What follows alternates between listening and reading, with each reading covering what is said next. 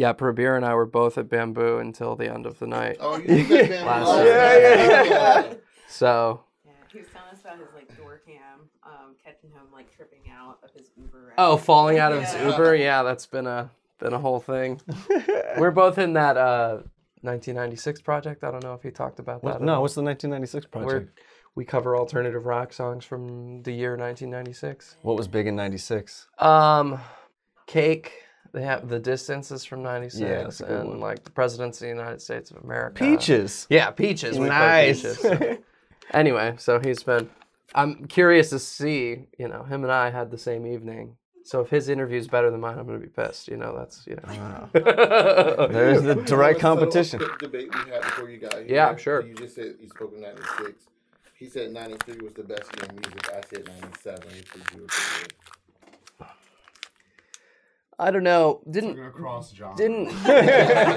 of all the music that has ever yeah, been yeah. That's uh kind of. Um, well, I don't know. Flagpole Sitta came out in '97. I know that.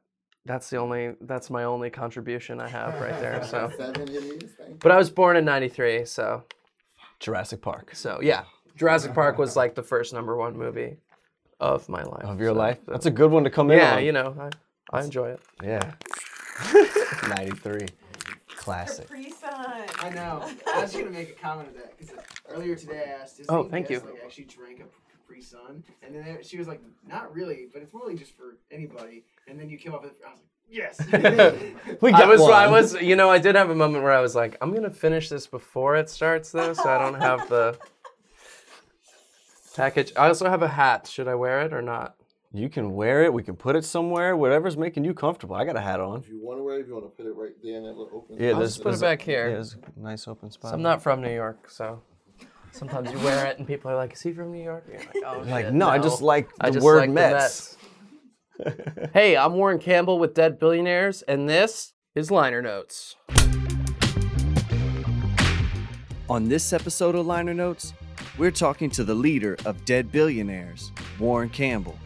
Sit back and let Warren explain to you how he puts together multi city tours for Dead Billionaires, how he hopes that hosting an open mic each week is adding value to the community, what are some of the venues that he wishes were still around, and why he feels it's important to add humor into the way that he presents music.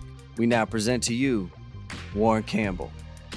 Welcome to Liner Notes, where we let Richmond artists tell you about their music, their inspirations, and how they make the soundtrack to the city of Richmond, Virginia. Cool. What's up, Warren? Hey, how are you? Nothing, man. I'm. Thank you so much for coming today. Uh, I remember the first time that I met you was at the Camel, um, doing the open mic nights, and you Oh, do yeah. those. You do those once a month, right? Yeah, it's once a month. It's the last Wednesday of every month. Nice. And I, I remember like when I came in, I was very nervous because you know open mics, they tend to usually be like one genre, like you Yeah. know whoever's throwing it. But yours um, had a lot of different styles, like folk. There was rock. I came in and rapped that night, and like Yeah. e- everything was accepted. It was really cool. So how did you kind of create that vibe with the open mic? Well, um, I'm not the first host of the Camel Open Mic Night, but um, they kind of had a model there that they had been doing where it was very open to everyone. And um, just getting in there, I feel like hosting open mic is one of those things where you think, uh, like, sure, we have a lot of talented artists in town now that are established, but it's sort of like, how can we continue to grow the community? And it's like offering a nice place for people to play where there's no pressure because, you know, there's a whole bunch of, when you're trying to book your first show, it's so intimidating. Yeah. And, and like what you want to do is you want to be able to hone your skills as a performer, but not have to, um, you know, eh, you don't have to impress anyone just yet. And it's it's such a great way to meet new musicians you might want to have in your band and all this other stuff. I remember I played a lot at the Cary Street Cafe open mic, Yeah. which I've heard referenced a couple of times on this show, It's but it was quite been- it was quite legendary. So, um, you know, uh, just having done that myself and sort of feeling like that's how I got my performance footing in town a little bit was sort of why uh, I really wanted to host one myself. And I've got um, great house band. Uh, Hunter Rhodes is the drummer in Dead Billionaires, and then uh, Neil Friedman is uh, my roommate actually, and uh, plays in a band called Super Doppler. Um, he's super talented, so they're both they're both wonderful, and so that makes it way easy to you know play with different folks. It's uh, I don't know, it's just a good time. I, I like open mic a lot. I, I enjoyed myself. Have you, you know, heard anything back from artists that have been coming to the open mics that they're like, you know, uh, this process or being at your open mic has allowed them to like work through their material or kind of like shape their songs up a little bit more? Um, not directly, but I. What's nice is seeing people get better. Yeah. You know, that's sort of one of the not really nice benefits of it is you sort of you see people who come back every month, and it's kind of nice that it's a month of distance in between each one, so it's not one person playing the same song every single week. It's one person thinking, "Oh, well, how can I do this differently and bring it back again?" And there's been a lot of really cool artists that are popping in with that and you know developing their sound and getting better and starting bands and it's really cool to see i like it a lot That's pretty sick. Uh, yeah, the the Cary Street Cafe I feel like is gonna live in infamy because uh, Allie Allie Thibodeau was Yeah. here talking about it, just how much it meant to to her. What are some like other Richmond venues that you've seen kind of just like not be around anymore that but that used to hold like a special place in the music scene here? um, well i think the first place that really gave like my band a chance back in the day was strange matter and we didn't play there all that many times but i kind of got used to um, mark was the guy that was booking there and he had like just it's really cannot be emphasized enough how much having someone who is willing to communicate with you clearly and effectively through email about a show you know it's not a given It's the There's little really things, yeah right? so it was it was great and i i uh there was one time they hit us up like fall 2017 they're like hey this band's coming through. Are you guys available to open? And it was a tuesday night and like we would have had to get like a fill-in bass player or something and i was like "Ah, i want to but can't do it. And then like three weeks later they're like strange matters closing forever. And i was like why didn't i take that last gig that we could have done? At strange matter but um strange matter was really big. Cary street cafe was another one. Um, we played there a whole bunch. I did open mic there like every week for maybe a year which was crazy but like super fun and made a lot of great friends there and Yeah. feel like the people i'm still collaborating with are the people that i met there so it's um That's pretty cool. How many of those people that you collaborated with at, at you know, Cary Street Open Mic or, or the Camel that ended up being in in your band? Because I know that you have like a, a revolving kind of set of, of musicians. You know, maybe, maybe you can explain like why you do that, and Sure. then have you met anybody at these things that ended up playing? Um, well, my my perspective on making music is that you should be performing as much as possible, and uh, part of that is because I've seen how difficult recording is, and I've seen how difficult it is to get people to notice your music at all. And there's these people that say, "Oh, well, you know, really the only way that you can make money as a musician is touring." You know, and I was like, "Well, not exactly touring all the time just yet, but it's." you know, why would I invest more time in something that's not going to, you know, help propel this project? So it's sort of um, having that revolving door. We have uh, our drummer right now is Hunter Rhodes. He's pretty locked in, but we've got a rotating bass player right now. But it's been it's been really cool to uh, see these songs interpreted through different you know supporting musicians. Uh, we did two duo tours last year my buddy Troy Crossley plays drums and bass and everything, and we he lives in Asheville, North Carolina. So we, I drove down, picked him up, went to Texas, dropped him back off, went home. Did that twice Was last that year. South by Southwest. So we did South by Southwest in 2022 as an unofficial artist, and then um, did a, a- we called it a speed run because we played eight shows in eight days and went all the way to Texas and back in August of last year. wow. Yeah, it was really fast. It was probably like seven, eight hours a day driving. But And then getting out, playing a show.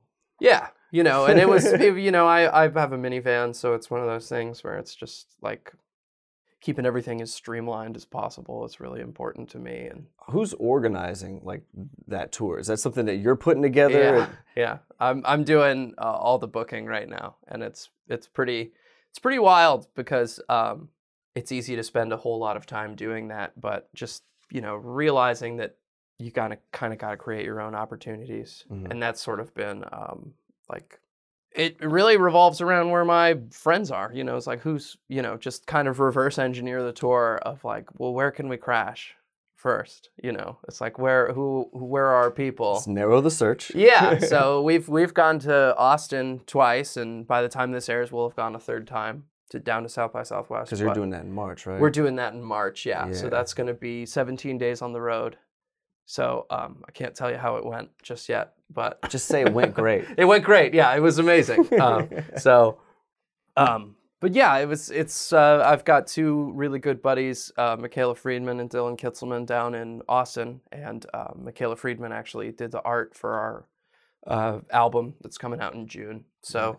It was one of those things where it was like kind of a no-brainer to like, well, Austin's pretty far away, but if we've got buddies that we can, you know, connect with, and you know, they can be our eyes on the ground and like help promote you know, why wouldn't we? And we've got a nice, really lovely collaboration with them now. So um, it's all about just figuring out where you can go, you know. And we play Asheville all the time because Troy's either playing with us or he's, um, you know, we're crashing on his floor. Nice. He's got a bunch of great music scene, a bunch of great friends down there. So yeah, and then we're meeting bands along the way, and you know, just trying to help each other out the whole time. It's really, it's really DIY and playing a good amount of house shows. Um, done that in Nashville a couple of times now, but um, but yeah, booking booking them is uh, stressful and it's crazy, and uh, uh, I'm I'm doing it because I like to be on the road. I like to play a lot. Hey, cool boy. How are you so cool? Wow, that is like a very big compliment. Thank you so much. But the answer is quite simple, my darling cool girl. The answer is like I've just been reading the blog content from HearRVA.com. Have you ever seen this? Well, let me just tell you, they have all the things. They have interviews with really good artists and interviews with like cultural cultivators. It's very cool. You learn about the city and stuff. And it's like super cool. Anyway, they also have blog content about like live events. There's like video recaps about things. So like if you weren't there, you could feel like you were there if you wanted to be there. Or like maybe you check it out and you're like, wow, the next time that happens, I'll go there for sure. But you didn't know until you saw the blog, you know? And then there's also things that are like tips for musicians. Like, hey, like maybe you don't want to um you know, be a rapper and like rap over top of your own vocals. That's corny and people don't like it. And then there's also like really cool blog posts about just the cool culture of Richmond, which is like art and other art and all the art mixing together. It's like a very cool space. But you find out all this information in the blog on HearRVA.com. Is it only for cool people? That's the beauty of it. Uncool people can go there and then become cool. Awesome. Thanks, cool boy.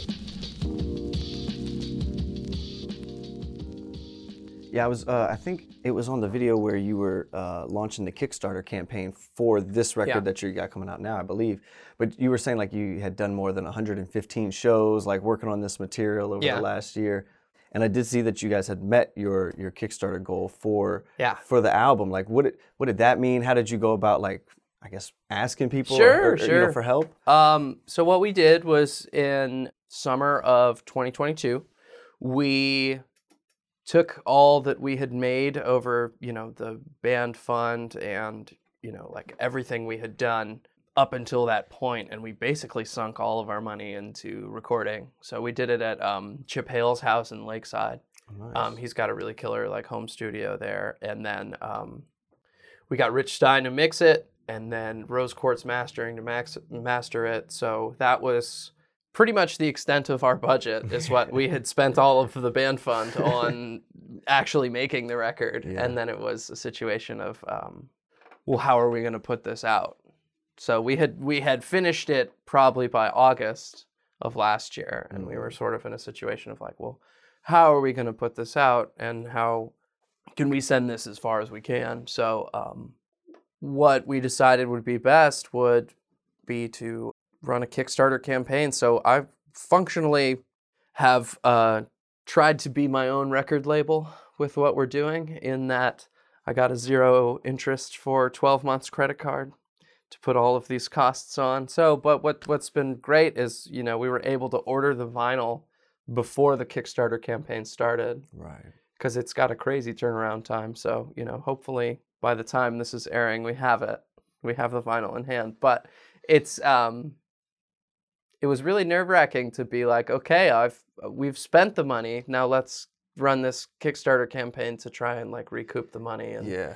we got, you know, really, really supportive um, fans and family and friends we have out there. So it was really, um, there's a terrifying bit in the middle where there's a lot of people give you money right at first.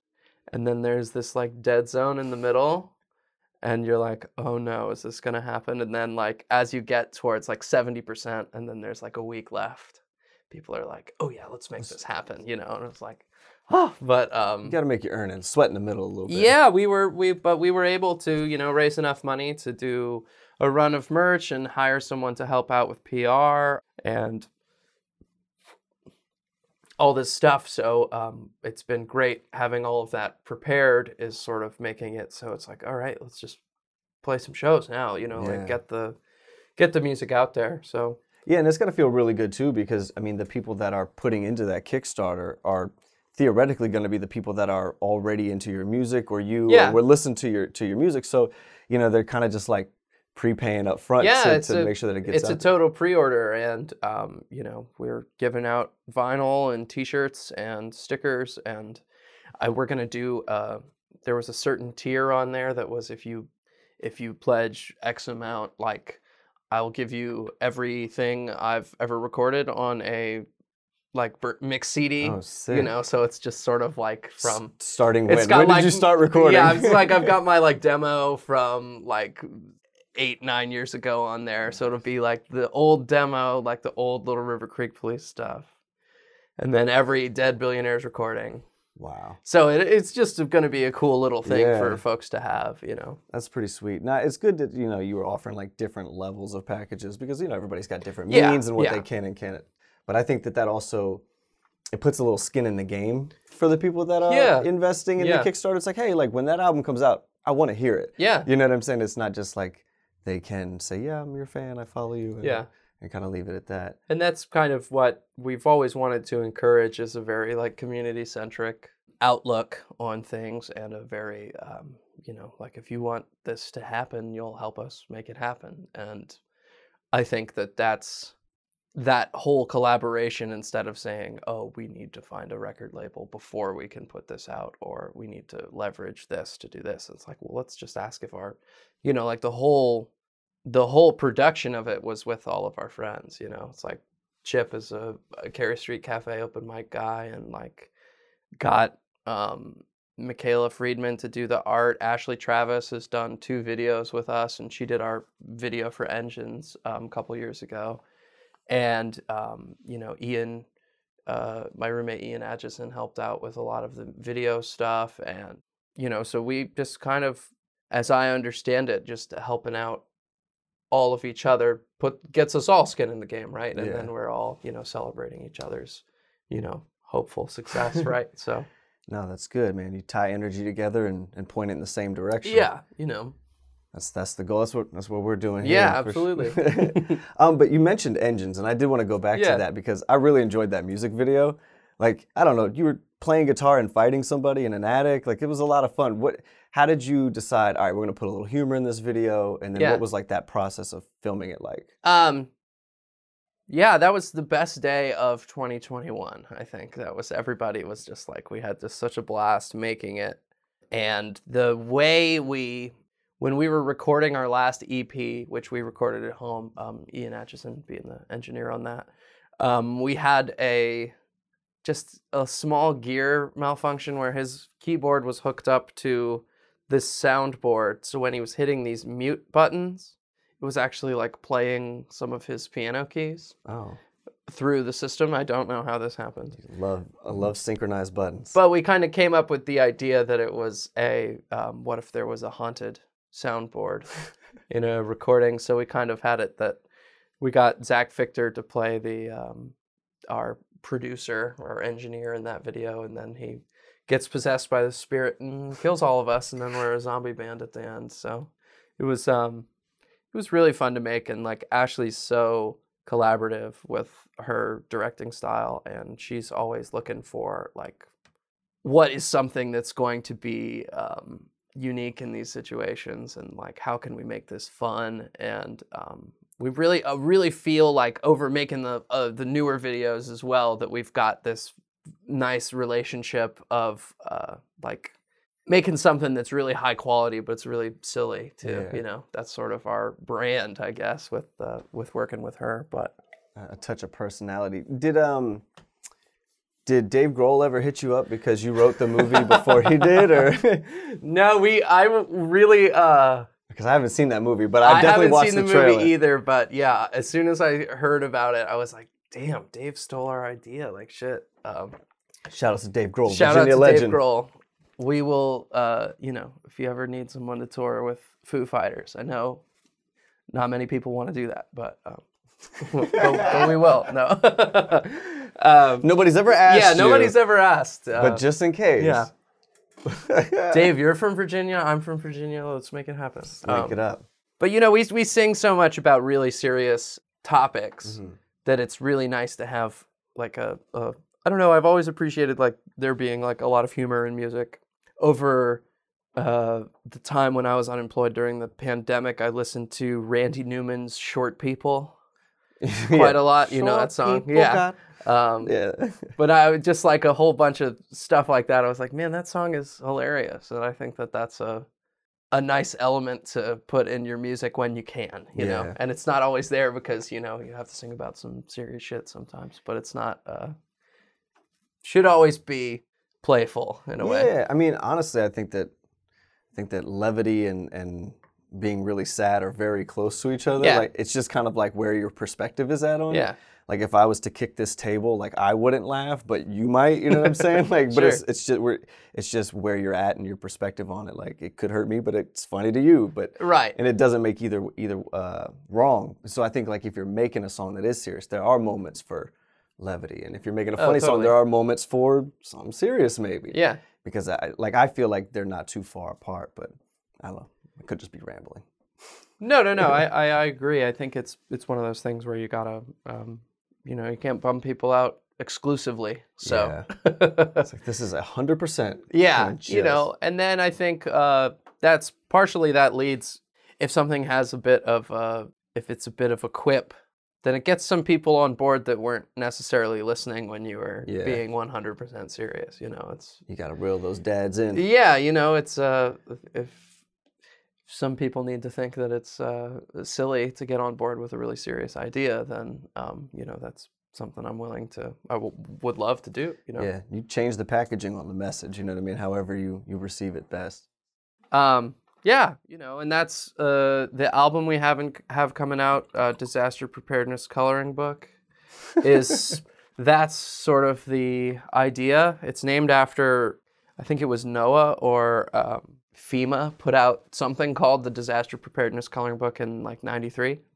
Ninety three. Yeah, maybe the best year for music, maybe. uh, uh, but uh, yeah, they put it out, and basically what it is is it's this empty coloring book for um, kids to color in that shows all of these crazy scenarios like earthquakes and tornadoes Right. and all of this stuff um, that's really quite you know frightening for children but uh, teach, teaches you how to deal with it right and this make your plan for these emergencies and whatever and we've sort of repurposed that idea That's to be uh, you know a guidebook for adults living through uh, right now you know because shit's fucked up and it's not you know can i say that You, yeah, Okay, okay. yeah, go for it. yeah, well, no. When I was in elementary school, I had to color a book. Um, it was called uh, "Defeating the Divorce Monster," Whoa. and it was like this, like Whoa. it was like this big, goofy-looking monster, like peeking around the corner, and like a mom and a dad are arguing on a couch.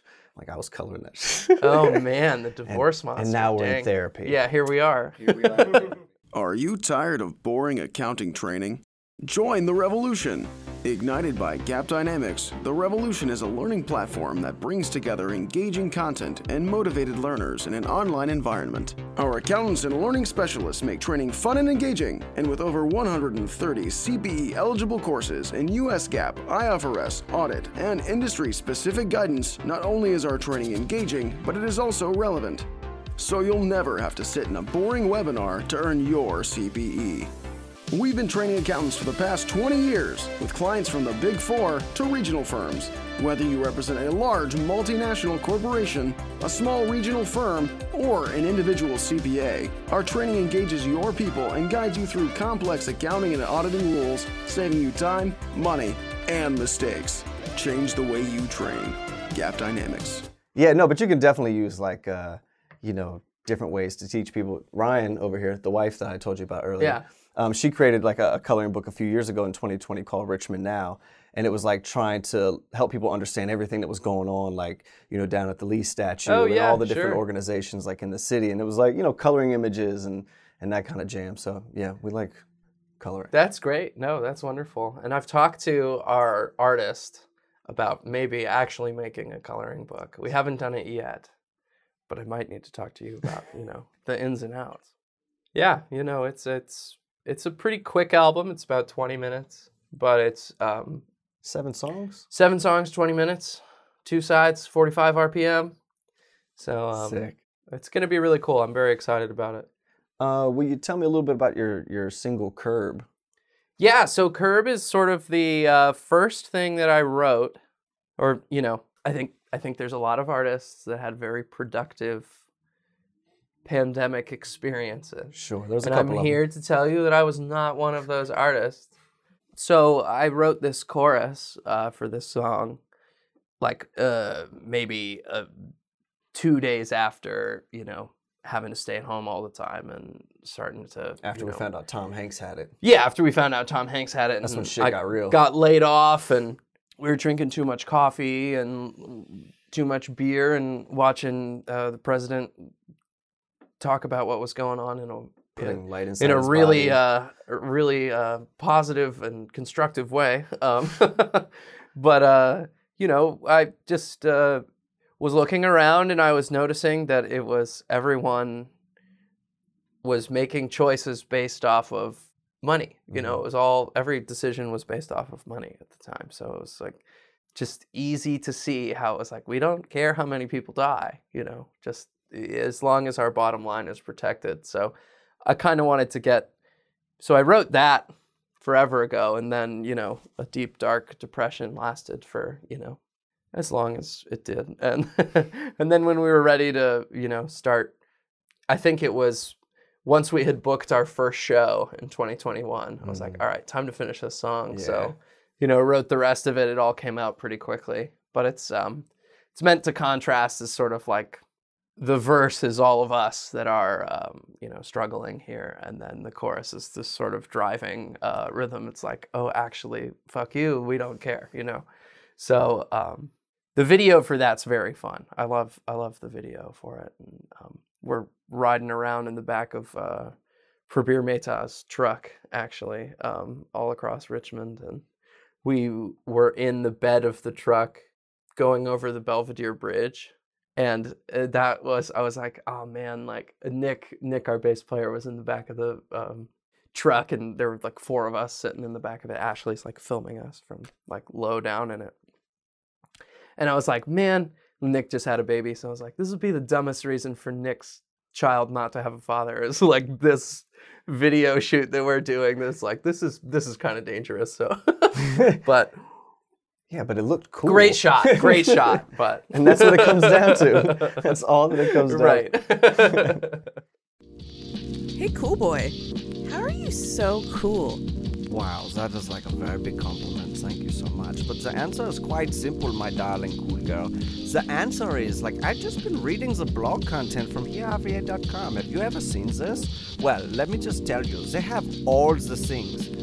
They have interviews with really good artists and interviews with like cultural cultivators. It's very cool. You learn about the city and stuff, and it's like super cool.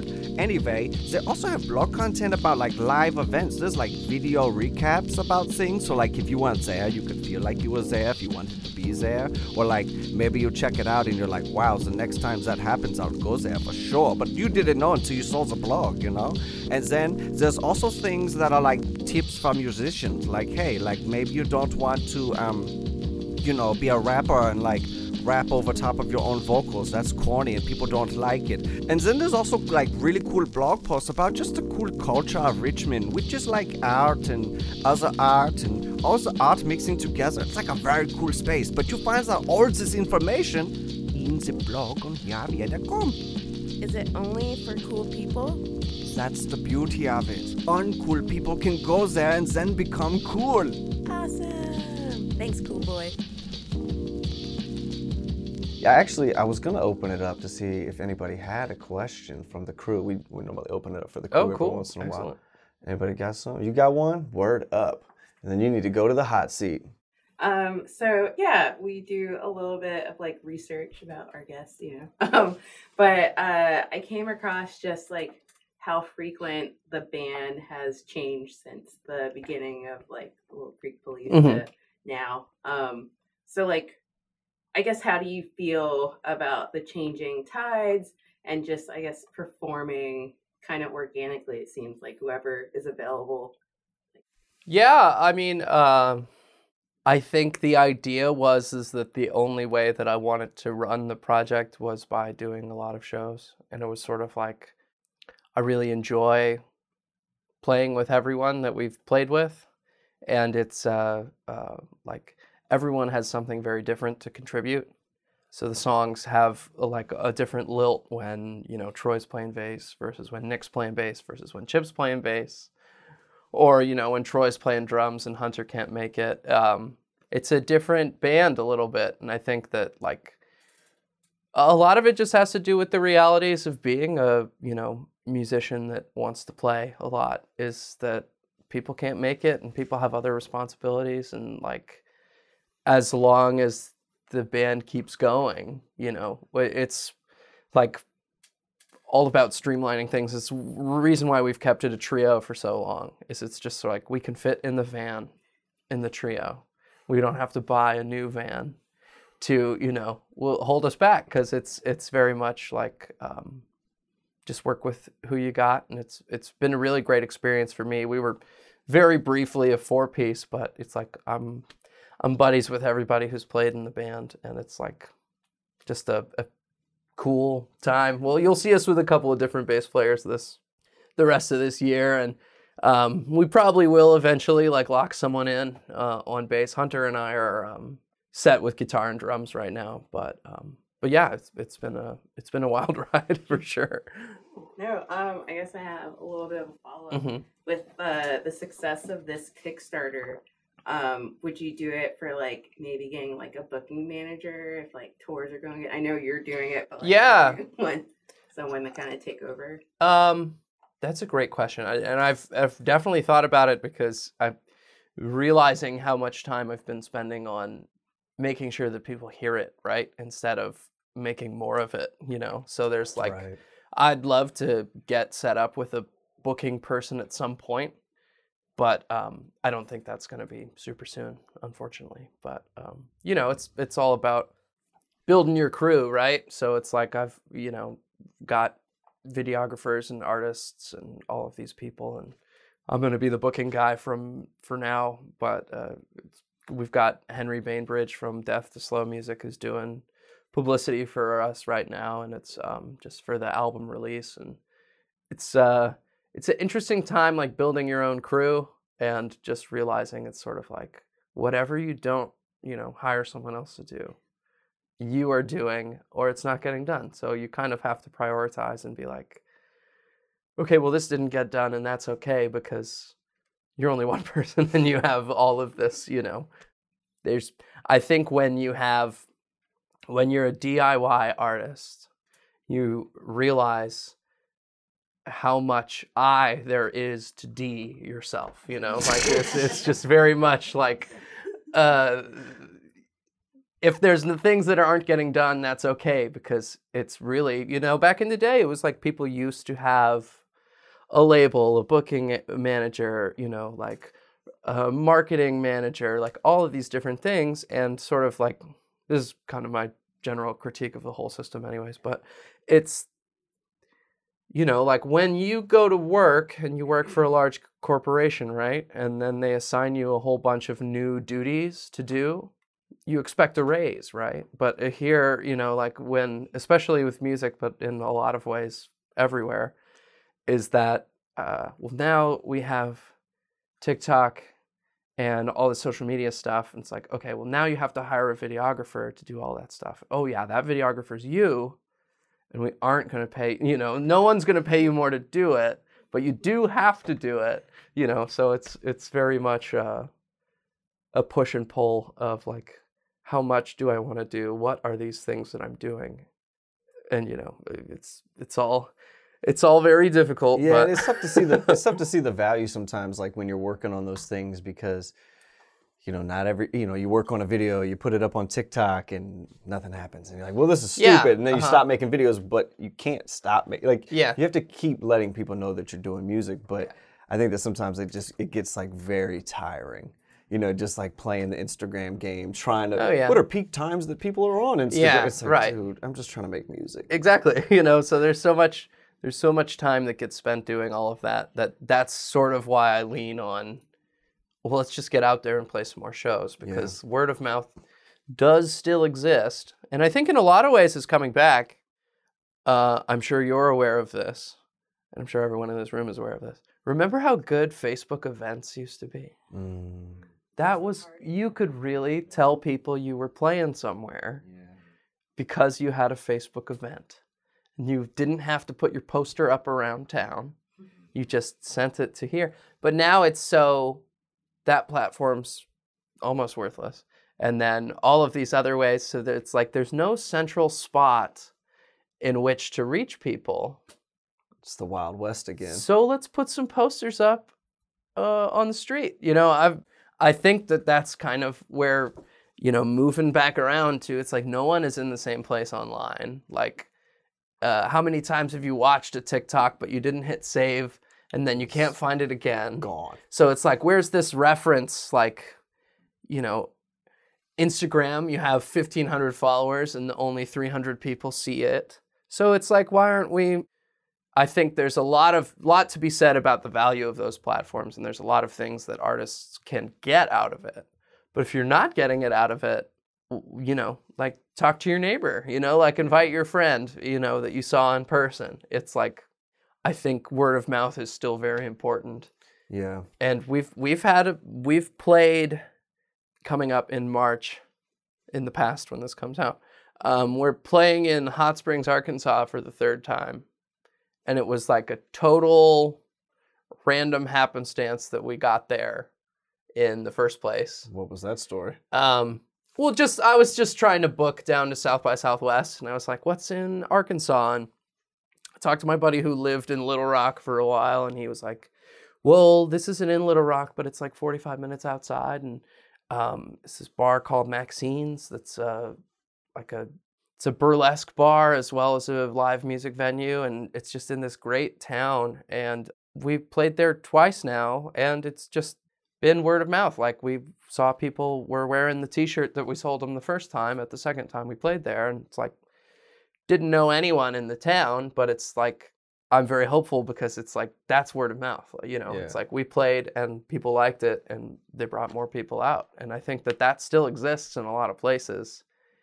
You just kind of have to tap into the right communities. You know. The Aubrey Richards Boutique is a full pop up shop and blog centered around and for women who are happily maturing. The items are either handmade, designed, or ethically sourced from themselves, other makers, or small companies. Aubrey Richards Boutique is here to uplift guests and build community within our community. Find out more at aubreyrichardsboutique.com. Oh, you got some? Question Oh, here. you're mic'd up. Go ahead, bro. Alright, I don't want to interrupt. So, what's the weirdest or craziest van story you have? Okay. Sounds like you've been in the van. Yeah, no, this is the weirdest one. uh, not specific to the van, but we. So this was the duo tour that we did in August of last year. So we, our connection had, we we played Atlanta, and then the next night we were supposed to play in New Orleans. So we played in Atlanta, and the person we were supposed to stay with, totally just ghosted us. We weren't able to, you know, stay there. So we're like, well, we have a place to stay in New Orleans. Let's drive there now. So we drive uh, all through the night to get to New Orleans. We just like barely beat it, beat the sun coming up. We get there, and then we're kicking around, and we we we play the show that night. And then after that night, my buddy Troy, he like went off with his uh, girlfriend at the time, and uh, they were getting food somewhere. And then they came back, and he's holding his jaw, and I'm thinking, oh my god, this guy got in like a fight with somebody. But he said, no, Warren, actually, I've had this broken tooth for a while now, and it was hurting for a while, and then it stopped. And as we were driving last night, it started hurting again. And then, like, he pulls his hand away from his face, and it's so swollen. So we like we had a great show in New Orleans, by the way. I was like, wow, thanks, thanks for really this. He didn't even tell me until after the show, but um, after after we played the show, he couldn't sleep at all that night, and we were slated for like a drive day to Austin the next day. So um, what ended up happening was he had to have emergency uh, like dental surgery and like get that tooth removed like on our one day off of of the whole run this was when we went to texas and back in eight days and it was just like whoa like so uh yeah he had to get his tooth removed and then i had to drive all all by myself because he was on you know painkillers to uh austin that day. Or we we like had to rest that the our one day off he just spent the whole day in bed and then we went the next day but it was but it was great. I mean uh, you know we had like a like a sense of community about it. Like troy didn't have any money and we just posted on instagram about it. People knew we were on tour and you know people sent him money to pay for emergency dental surgery. So it was uh it was a wild time but he was he was really a trooper for you know.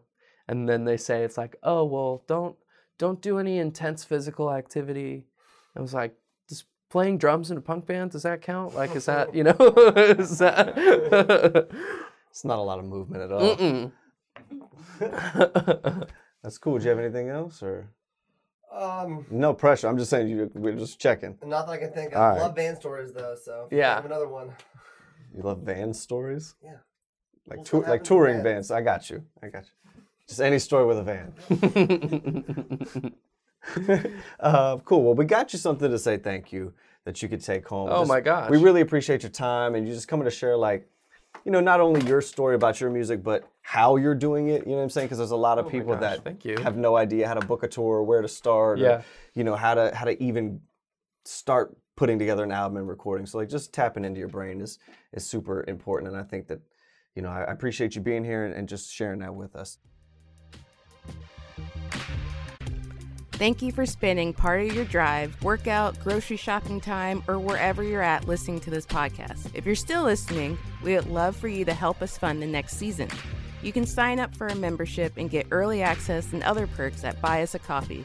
That link's in the show notes. Make sure you like, subscribe, share, and all the other cool positive things for this episode. That's free to do and works miracles for podcast teams like us. Shout out to the season two crew. Floor and creative director Rian L. Moses. That's me. Host and producer Elijah Hedrick. Director Alex Bolton. Videographer Melvin Lassiter. Editor Ian Ramprashad.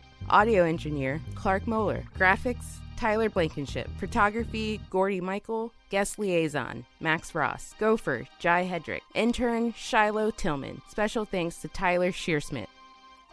Theme music by Ant the Symbol.